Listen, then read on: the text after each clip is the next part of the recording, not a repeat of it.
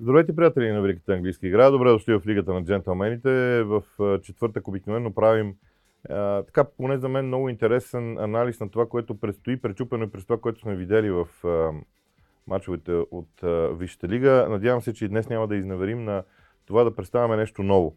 Има какво да се види, но ние започваме първо с петъчния двубой между Норис Сити и Лестър защото аз не си бях давал сметка, признавам си, преди да прочета, че Джейми Варди от известно време не се е разписвал. А, сега той по принцип има 97 гола в, а, на Висшата лига, но вече 9 поредни мача не се е разписвал. Това е твърде много а, като време, от гледна точка на стила на игра на, на, на Лестър, но в а, тези 9 мача, в които Варди не се е разписвал, Лестър Сити има само 3 победи, така че има по някакъв а, може би естествен начин връзка между двете неща. Да погледнем играта на Лестър Сити. сега, ясно е, че те играха срещу Манчестър Юнайтед и това, а, срещу Манчестър Сити, извинявам се, и това не, не беше много лесно. Но вижте, когато Лестър се защитава и си отвори място за контратака, Джейми Варди е интересен. Присъствието на Ихиеначо зад гърба му за мен също беше много любопитно, защото Ихиеначо а, е, е онази връзка за Джейми Варди. Може би изхождайки от, при, от присъствието на Хиеначо в състава, Бренда Роджерс мисли, че Варди има нужда от малко повече подкрепа. Подкрепа, кога, която той трябва да получава, за да има такива пасове зад гърба на противниковата отбрана и той естествено да има възможност да реализира голове. Окей, този пропуск срещу Манчестър Сити, удара в градата, а, не е нещо, което да, а, да се подценява. Иначе, скоростта в играта на Лестър Сити е на лице. Големият проблем е, че повечето отбори буквално се съсредоточават към Джейми Варди в атаката и това ще е важно. Аз на фона на цялата картина, която Лестър тук ни показва срещу Манчестър Сити, трябва да кажем и друго. Не забравяйте, че Нори Сити е отбор, който обича да разиграва топката и е ужасно уязвим, когато срещу него се контратакува. А, едно е да контратакуваш един от двата най-силни отбора във Висшата лига, какъвто е Манчестър Сити. Съвсем друго е да контратакуваш Норич, който не е толкова добре подготвен, а, когато става дума за а, контратаки. И поради тази причина ми се струва, че а, състава на на Лестър ще има доста сериозен успех в този двубой. А, истината е, че колкото и да е тъжно и за мен, Норич просто не е достоен да остане в Висшата лига на този етап. Продължавам с съботните мачове Брайтън и Кристал Палас. Темата при Брайтън е нещо много важно. Аз не, не можех да си представя, че Брайтън би могъл да, да издържи на агресивността на Шефът Юнайтед в предишния кръг, но те го направиха, стигнаха до равенство.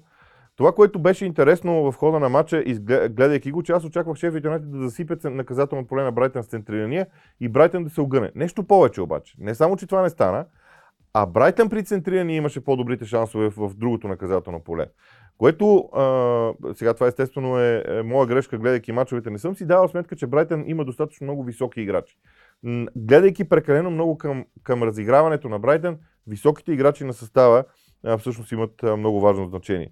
Що се отнася до Кристал Палас, Тима прекъсна серия от доста мачове без победа. 7 мача без победа имаха Орлите спечелиха срещу Нюкасъл, вече имат 33 точки и ми се струва, че са много близо до това да оцелеят. Но ролята на Бентеке в състава е важна, защото Рой Ходжсън търсеше своя централен нападател. Изведнъж Бентеке след няколко поредни мача започна да играе ефективно и ще е много важно неговото, неговата роля в този двубой.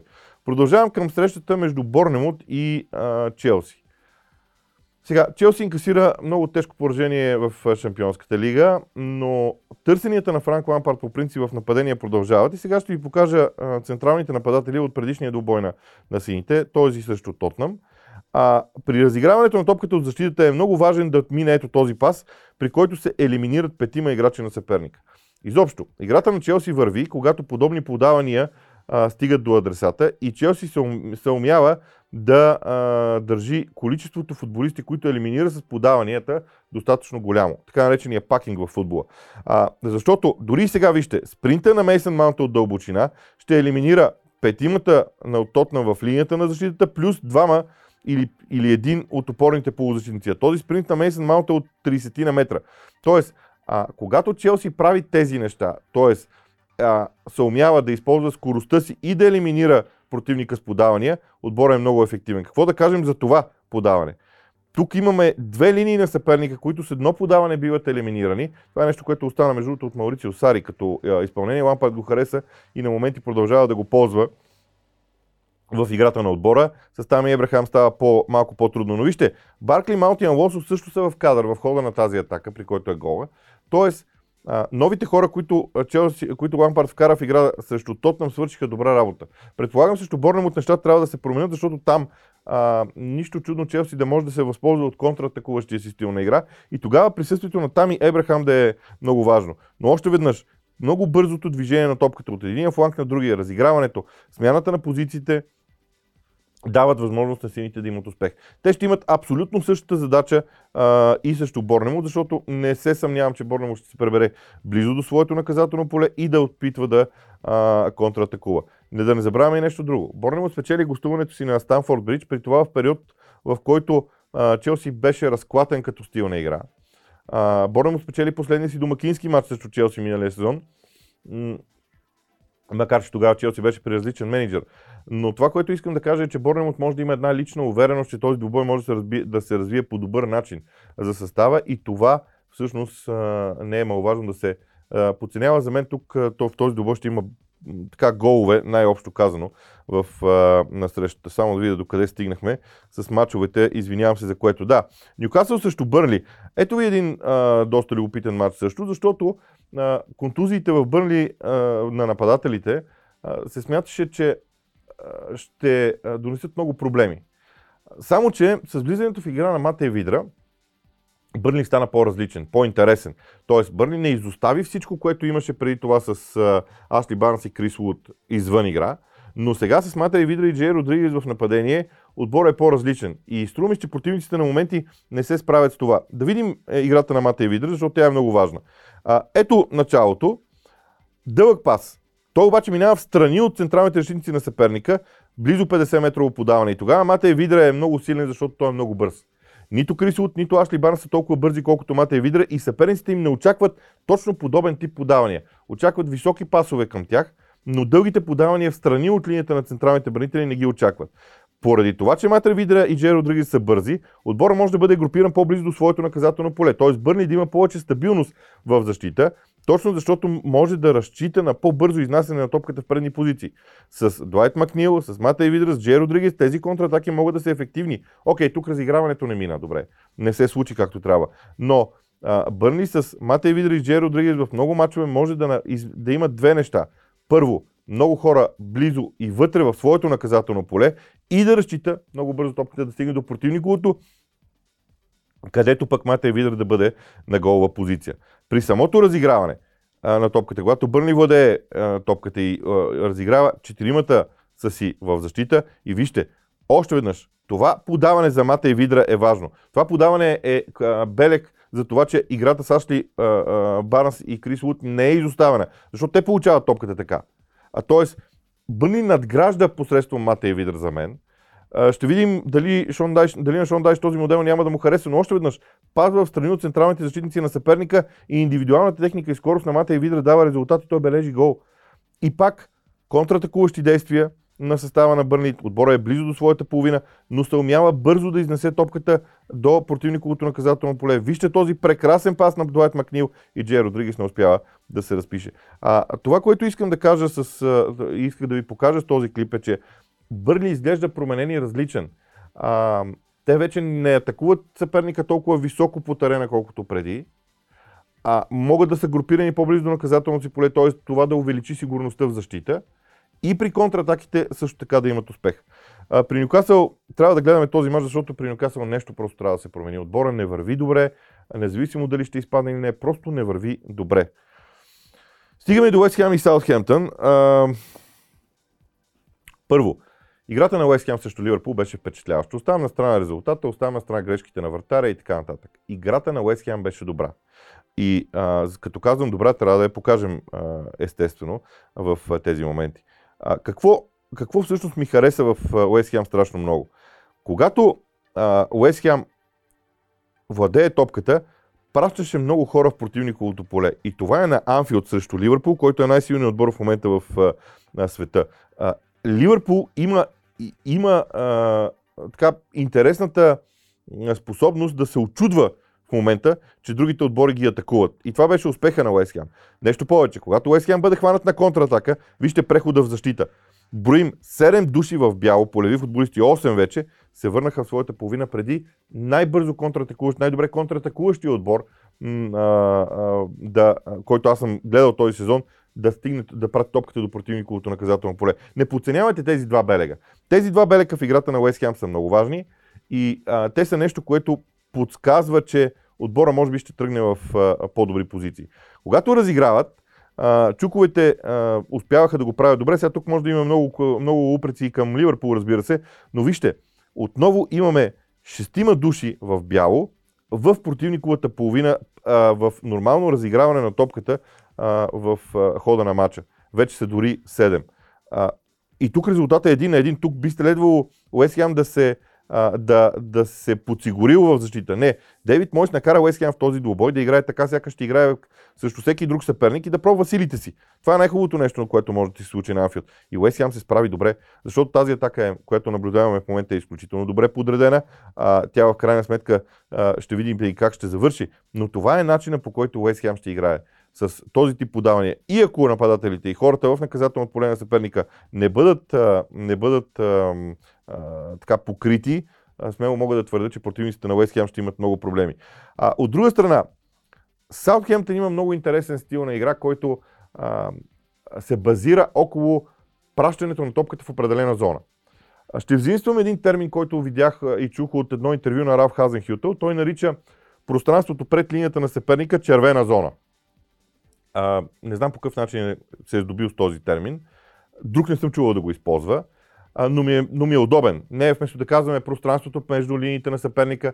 Червената зона е добро определение, така че може и да го възприема.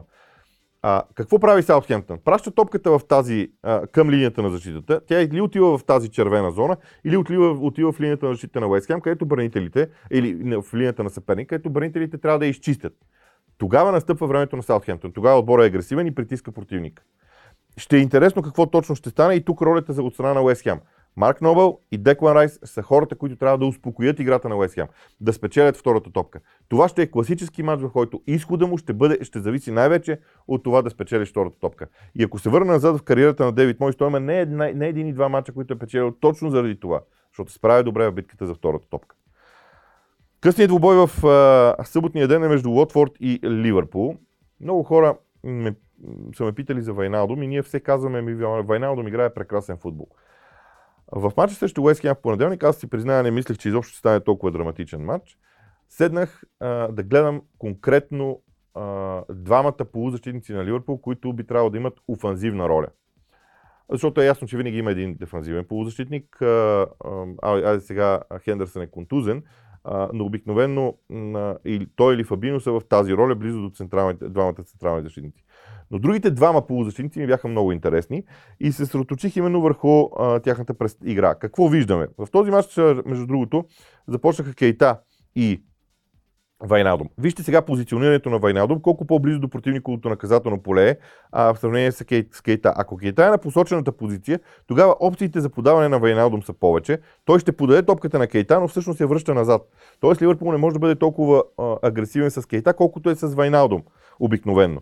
Вайналдом продължава напред, Кейта задържа топката, прави опит за двойно подаване. Ето тук някъде е ролята на Кейта, която той трябва да бъде всъщност най-силен а, м- докато Вайналдом продължава да бъде вътре в наказателното поле и в крайна сметка той праща топката в мрежата, макар и след много груба грешка на, на вратаря на Уест Хем. Но тази, тази тройка, Кейта, който е на, далечния, на далечната част на екрана, Вайналдом на близката с номер 5 и Фирмино, тази тройка е интересна, защото Фирмино сега е в много по-голяма връзка с Кейта и с Вайналдом, отколкото с Мане и с Салах. И вижте защо. Тези тримата, двамата полузащици плюс Фирмино, те атакуват централната зона, когато Ливърпул е отворил широко на фланга позиционирането на другите си играчи.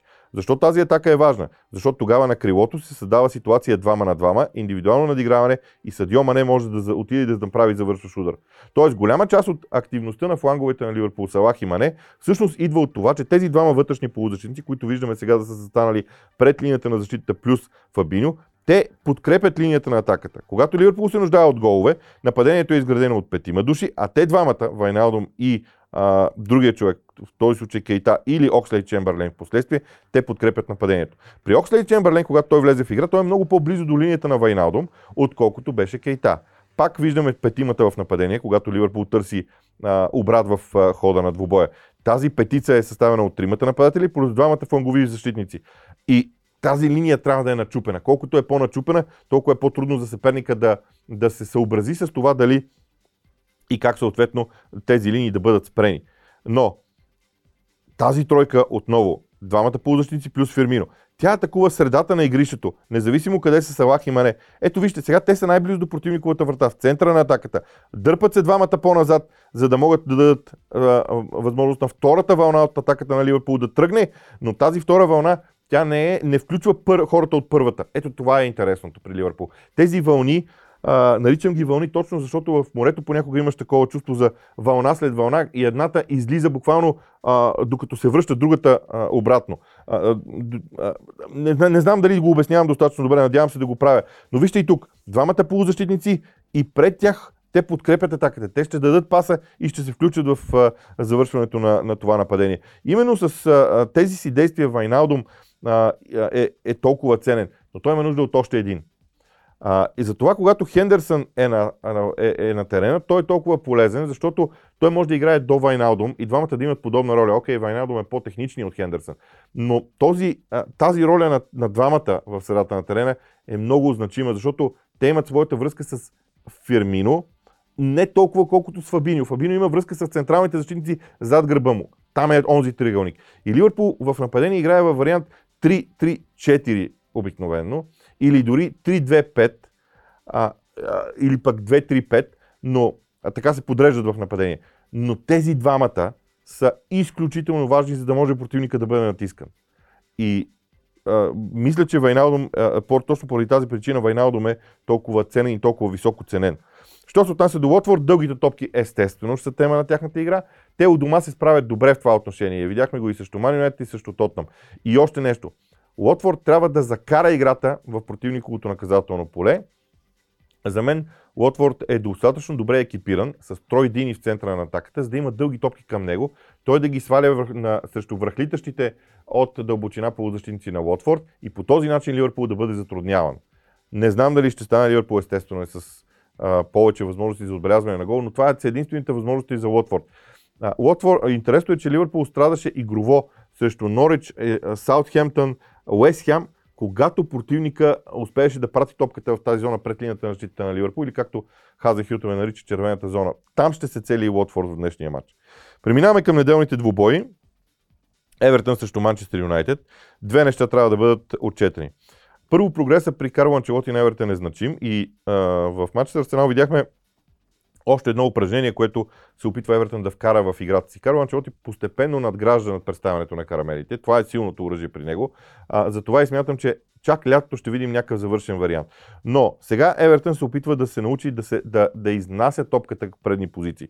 Вижте какво става срещу Арсенал. В началото на матча карамелите движиха добре топката между футболистите. Съответно, имаха пасове с по едно-две докосвания най-много, печелише се пространство. И а, когато изнасянето на топката е толкова добро, Евертън е много опасен. Това е начинът по който Евертън нищо чудно да се опита да играе и срещу Ман Юнайтед, особено от дома, ако Ман Юнайтед реши да отиде високо по игрището. Ако Ман Юнайтед не отиде високо по игрището, тогава разиграването в средата на терена е важно. А там Андре Гомес е от огромно значение, защото ето го него. Той търси а, той има визията как да продължи атаката в предни позиции, така че да се преодоляват линиите на съперника. И не случайно, след влизането на Андре Гомес в матча срещу Арсенал, Ертън изглеждаше далеч по-опасен и креативен. Но в крайна сметка подаванията вътре в наказателното поле е от значение да бъдат точни и това е, а, може би, някаква дребна слава. Не е дребна, това е слабо за Евертън, но това е нещо, кое, към което Карл Анчелоти ще иска да поработи. Но с Андре Гомес в центъра на трена, просто движението на топката, посоката на атаката а, бе много по-добра, независимо, че самия Андре Гомес не участваше чак толкова много в разиграването. Вижте го тук отзад, номер 21, зад линията на атаката. Но останалите футболисти на Евертън знаят, че имат възможност да подават на още един а, а, човек в а, атаката на противника. Така че ще видим какво ще направи Евертън от дома. Те са много опасен а, съперник. А, смело мога да кажа, че не заслужаваха да загубят от а, Арсенал, но има и такива мачове. Нищо не може да кажеш в, а, и за тях. Да обърна поглед малко и към, а, към Man United и конкретно към Greenwood. Първо, защо го правим? Защото Man United е ясно, че има Рашфорд и един централен нападател. А, сега, нарочно казвам така, защото не съм убеден, че Марсиал ще бъде централен нападател за бъдеще за Man United. Но, айде този сезон да говорим. Рашфорд и Марсиал са двамата сигурни в атаката, когато са здрави. Въпросът е третия човек, кой ще бъде. И Гринвуд даде много сериозна задавка, заявка с играта си. Да не говорим, че зад гърба на тези трима нападатели има подредена тройка, която действа доста добре в момента. А, Матич, чието място вероятно ще бъде заето от Мактомини, а, Фред и Бруно Фернандеш. Така че в един момент Ман започва да подрежда състава си по интересен начин. Те ето какво прави Гринвуд в а, а, матча срещу а, у дома. Ман имаше проблем да разкъса противниковите отбрани когато те са групирани по този начин. В този двубой нямаше проблем. Защо? Защото буквално имаше втори нападател, когато Ман Юнайтед владееше топката до Марсиал. Гринвуд отиваше там. Да, Гринвуд стартира уж на крилото, но всъщност той не се задържаше много на крилото.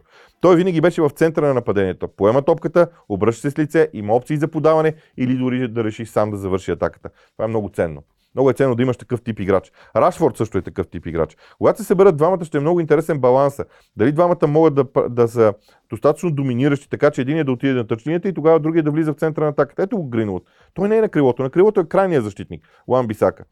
А, ще, а, в, този, в този момент другия атакуващ футболист, Джеймс, в момента е на крилото. Ето го там, на, на, навън. Там ще бъде Рашфорд, когато Гринвуд е в центъра при Марсиал. И вече при това центриране Юнайтед има достатъчно много хора вътре в наказателното поле на съперника.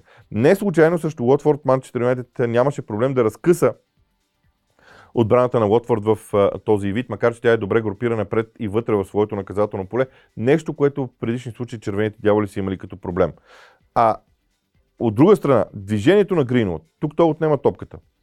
Забележете метрите, които се движи а, в тези 30 на секунди от, а, от това положение. Той продължава движението си, не спира вече са 70 метра, 80 метра. Има тук способността и да направи този кратък демараж, този кратък спринт зад гърба на противниковата отбрана, за да получи топката. И може би не случайно не можа по най-добрия начин да стигне до нея, но това са над 100 метра движение в рамките на 30 на секунди, които Гринвуд направи. И още една ситуация. Нарочно стартираме от тук. Топката е изгубена, Гринвуд тръгва в нападение, не му е проблем един на един да се надиграва с съперник, продължава движението си и тук нещо много важно. Гринвуд спира. Спира, за да си осигури пространство. Понякога е много важно за нападателите да не бързат с това да влезат на наказателното поле на съперника. Той го прави и завършва атаката. Това е изключително качествено а, отиграване и не случайно Гринвуд спечели толкова комплименти за играта си. Ако Солскияр успее да подреди и нападението, Манионете ще направи страхотен рейд през пролета до края на сезона. Страхотен рейд. Въпросът е кога Рашфорд ще се оправи. Ако това стане, мога да прогнозирам, че Ман ще изпревари Челси, особено ако при Челси продължат тези проблеми в а, а, играта. Изобщо, Соскяр се забави. Това трябва да бъде казано. Соскяр се забави с подреждането на състава си. Но сега той изглежда подреден. За мен забавянето има връзка и с контузията, разбира се, на Пол Погба. Още два мача. Първо, Тотнам също Увърхемптън. А, много е важно при шпорите, а, една много важна теза е следната. Когато са контузни Хари Кейн и Хюн Минсон, е много важно как ще бъде занесена топката до, против, до, на, до атаката, защото а, не всеки играч на Тотнам може да се справи във всяка една ситуация, както Хюн Минсон и Хари Кен биха го направили. Поради тази причина, причина е от огромно значение отиграването и изнасянето на топката от Тотнам да става постепенно. Срещу Челси Тотнам тотално се провали в това отношение. Ето ги подаванията. Те просто не вървят на никъде. Това са проблемите на спорите. Когато те са близо до противниковата врата, има някакъв шанс. Но когато тръгнат постепенно да изнасят топката от своето наказателно поле, те имат проблем. Не го правеха преди, защото с Хари Кейн и Хюн Нисон няма нужда. Но сега се налага да го направят и постепенно топката да стигне до нападението на съперника, за да могат там хората, атакуващите футболисти да се лице към противниковата врата. Само, че това не се случва. И Тотнем има огромен, имаше огромен проблем срещу Челси в а, а, това отношение. Не съм гледал матча им в а, а, Европа преди това, но, но, но спорите и, имат грижи. Не могат да разчитат на дългите подавания, защото при дългите подавания а, рядко се случва нещо подобно. Ето го момента, в който те могат да разиграят. И когато противник, когато атакуващите им играчи получат топката с лице към вратата, могат да бъдат опасни. Това е различно вече в играта на, на, на спорите.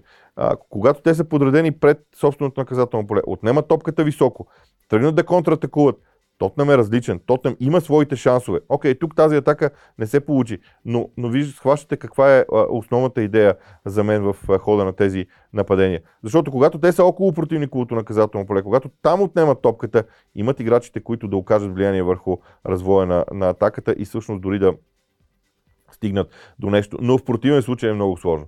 И сега нещо за Увърхемптън. Първият матч между Увърхемптън и Тотнам завърши с победа на Тотнам на трена на Увърхемптън. Увърхемптън обаче беше изключително доминиращ. Това е най-доминиращия матч, изигран от Увърхемптън от началото на кампанията. Страшно беше. Тотнам обаче спечели. А, не знам сега Нуно Еспирито Санто какво ще направи а, но ще трябва да направи нещо, защото Жозе Маурини го излъга предния път. А, сега струва ми се, че пак ще иска да го излъже. Но ако Увърхемптън се прибере в своята половина, на сити зоните пред наказателното си поле, на което Увърхемптън е майстор, при контратаката биха могли да имат а, успех. Няма да пропусна, въпреки че не е от Висшата лига, няма да пропусна и мача финала за FA Cup между Астон Вила и Ман Сити. Нека да кажем следното нещо. Ман Сити има умението да създава положения, а, и го прави по един а, страхотен начин. Сега ще ви покажа нещо от а, играта им а, срещу Лестър Сити, което на мен лично много ми допадна. А, именно способността им а, да атакуват конкретни зони и начина по който го правят. Рият Марес за Серхио Агуеро, той задържа топката и печели нарушение. Ето това го няма а, Габриел Жезус. И може би заради това и през седмицата с Реал Мадрид Габриел Жезус игра на фланга. А, Кевин Дебройне би могъл да също да играе от фланга, но Ман Сити има нужда от нов централен нападател. Този, това е извода, който прави за себе си.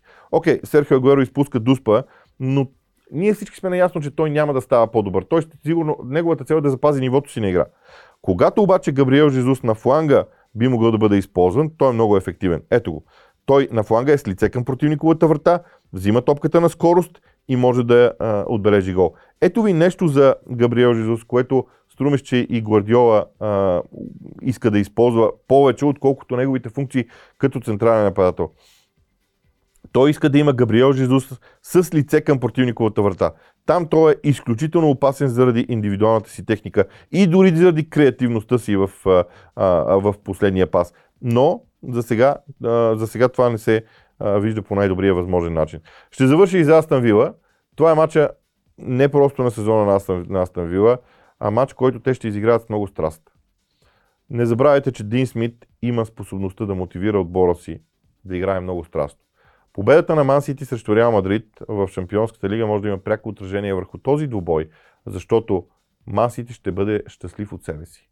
Ман Сити ще бъде щастлив от това, че е спечелил в Европа и не съм сигурен доколко ще играят на максимум срещу Астан Вила.